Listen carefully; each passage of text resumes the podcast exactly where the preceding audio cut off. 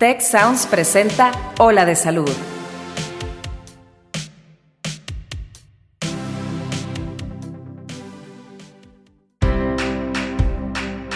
Esto es Hola de Salud. Yo soy Fernando Castilleja. Y yo soy Marcela Toscano. Y aquí comienza tu ruta de bienestar.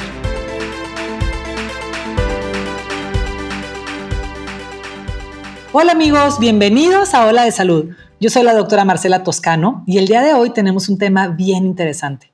Pues ya saben que con la cuarentena que estamos guardando por la pandemia de COVID-19, estamos encontrando nuevos retos. No solo para mantener nuestra salud física, también la salud mental, la salud con las relaciones que tenemos con los otros.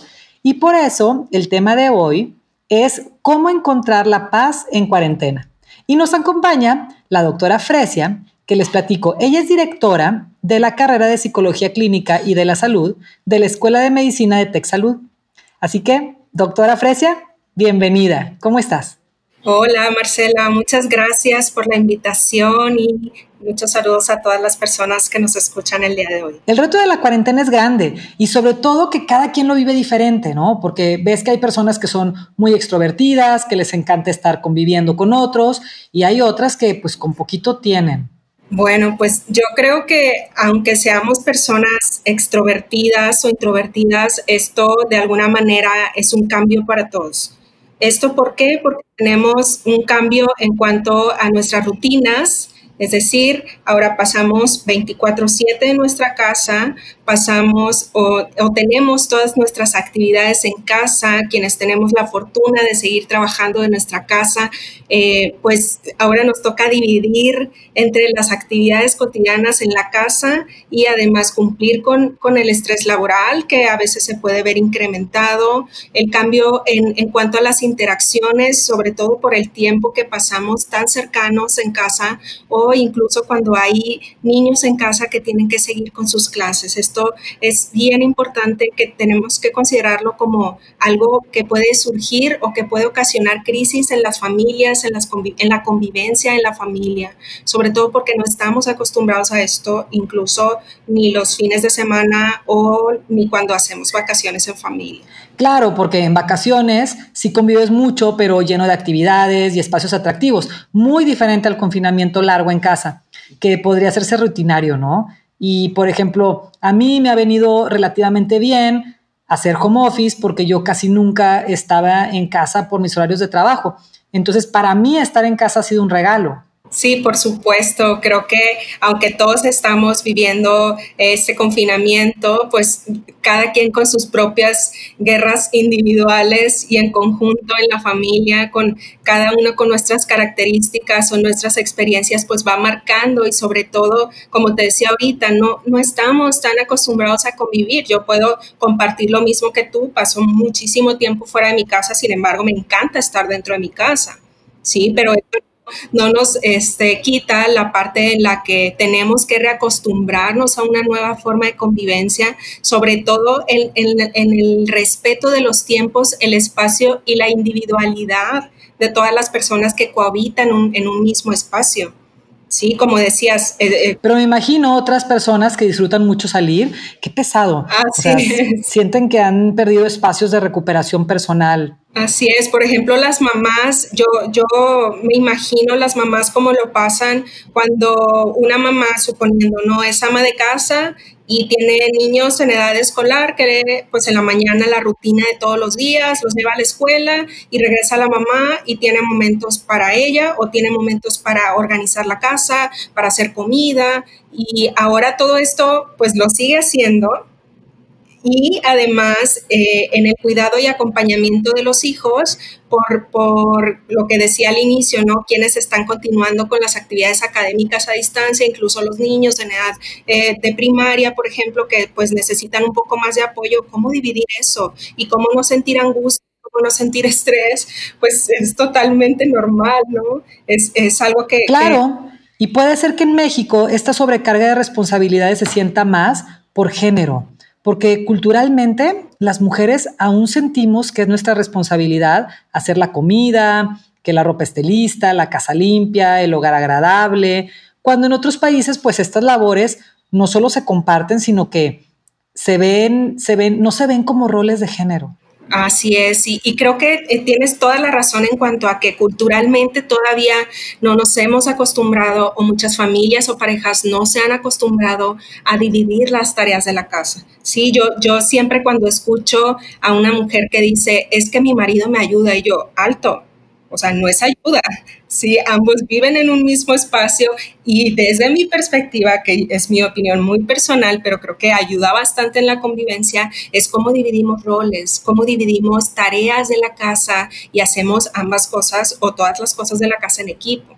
Sí, yo creo que sería de mi parte una primera recomendación en caso de que se estén viendo sobrepasados en cuanto a el montón de actividades que han surgido o la demanda de atención por parte de los hijos de la casa, del aseo, porque estamos más tiempo en casa, ensuciamos más, comemos más. Entonces, eso implica muchas más tareas de lo que habitualmente tenemos, ¿no? Fuera de la contingencia. Entonces, la primera recomendación que yo podría dar respecto a esto es, si está habiendo fricciones en la pareja, en la familia, por las tareas del hogar y por la atención o el cuidado de los hijos, en caso de que los haya, es cómo repartimos tareas, ¿sí?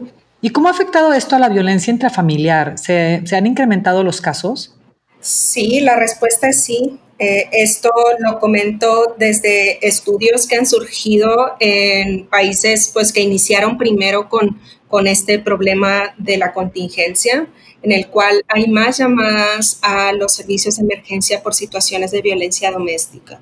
Esto, pues quizá la situación en la que estamos haya intensificado algo que ya venía arrastrando la familia, la pareja y sumado, pues obviamente el estrés que supone todo lo que estamos viviendo y los estresores externos o internos, incluso que la misma familia puede estar teniendo o la pareja, quienes pierden trabajo, están acumulando deudas, etcétera, ¿no? Entonces, esto puede incrementar las conductas violentas en personas que quizá ya lo tenían ahí guardadito, quizá ya tenían experiencias previas y pues esto en un nivel más alto. Sí que está sucediendo, sí que es un problema actual que debemos de abordar y sobre todo poner atención a los pequeños o a las pequeñas señales que nos pueden decir que algo no anda bien en este tema. No, es que la casa es ingrata en cuanto a sus labores, nunca terminas. Y por lo menos a mí, cuando me toca limpiar y alguien se atreve a dejar un plato sucio, bueno, la pierdo. Poco me falta para aventarle la chancla. O sea, ¿qué podemos hacer para conservar la paz en estos casos? Sí, lo primero que hay que tomar en cuenta es estar conscientes de los propios cambios en el estado de ánimo. Otro es que tenemos que, a partir de estos cambios que estamos notando, como que hacer una introspección. Digo, yo sé que suena muy bonito, no es tan fácil, pero sí se puede lograr. Hacer una introspección y poner atención a qué es lo que realmente me está molestando. Creo que esa es la primera pregunta que tenemos que hacernos. ¿Por qué razón? Porque quizá yo estoy a nada de explotar porque me dejaron un plato en la recámara sucio y tiene 3 días ahí, no lo sacan y yo ya voy con el sombrero o el sartén en la mano a decir cuánta cosa, ¿no? Entonces, ok, me está molestando que está dejando el plato o no está colaborando con las actividades acordadas previamente. Esto es importante, como decías ahorita, hacer o reestructurar, hacer un nuevo contrato de la nueva realidad que estamos viviendo, porque lo que hace 2 meses estaba ya no está ahorita. Si la realidad es que estamos encerrados y que todavía nos falta un poco de tiempo y que hay que mantenernos saludables en cuanto a lo individual, pero también en lo interpersonal. Entonces es poner, 1, atención. 2, reconocer qué es lo que me molesta. Y 3, algo que a mí me encanta es elige tus batallas.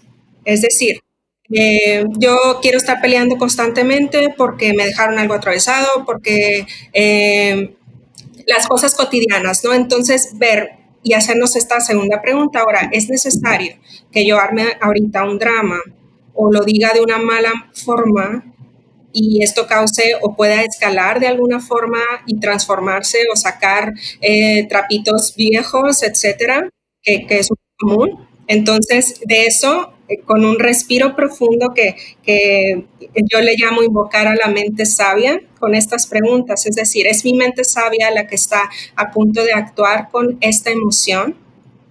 ¿sí? Con esto que estoy sintiendo ahorita, y eso seguramente desactiva, ¿sí? Seguramente permite que la emoción fluya, porque las emociones son naturales y nos ayudan a comunicarnos, nos ayudan a pedir que algo cambie. Entonces, invocando precisamente a esta mente sabia, dejamos y experimentamos la emoción y vemos si es útil o no reaccionar de acuerdo a la emoción. Frecia, ¿y cuando la mente sabia no llega tan rápido?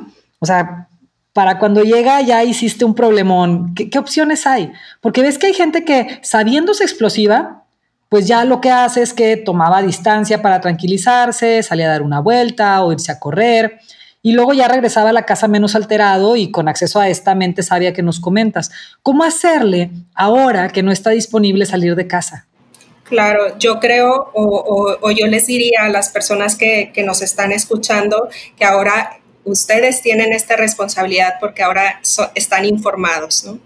Esto de acuerdo a las características personales y, como dices, puede haber personas más explosivas que otras o que regulan menos sus emociones o sus respuestas emocionales. Entonces, sí es posible que pongamos como un tiempo fuera, sobre todo cuando sabemos que esto se va a descontrolar, ¿sí? Entonces, ayuda muchísimo para la regulación de emociones una respiración profunda o las que sean necesarias, ¿sí? Si nosotros queremos mantener esa paz o si nosotros queremos que esto no empeore, porque obviamente estamos en pareja y estamos en familia, porque tenemos valores en común, tenemos algo en común que nos hace permanecer, ¿no?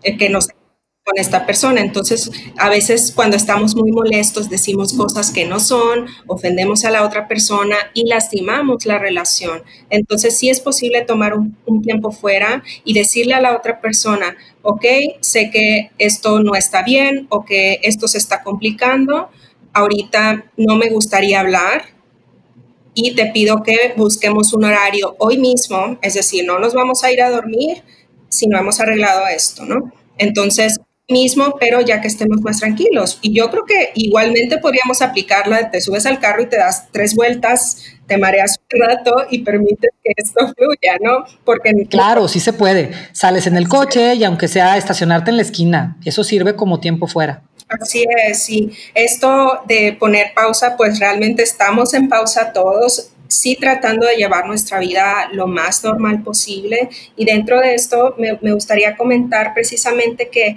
el hecho de que estemos en casa, que pasemos 24/7 en casa, no significa que tengamos que pasar 24/7 juntos. Sí, cada quien tiene sus actividades en lo individual, sea cual sea ese tipo de actividad, sea trabajo, sea cuidado de las otras personas que viven en la casa, o etcétera, ¿no? E incluso los propios hobbies, y respetar ese tipo de situaciones en lo individual y no querer que porque estamos ahora todos decir sí, hay una parte bien importante en la que hay que aprovechar, es sumamente importante el contacto con las personas que queremos y las personas con las que convivimos, sin embargo también es importante el tiempo en lo individual.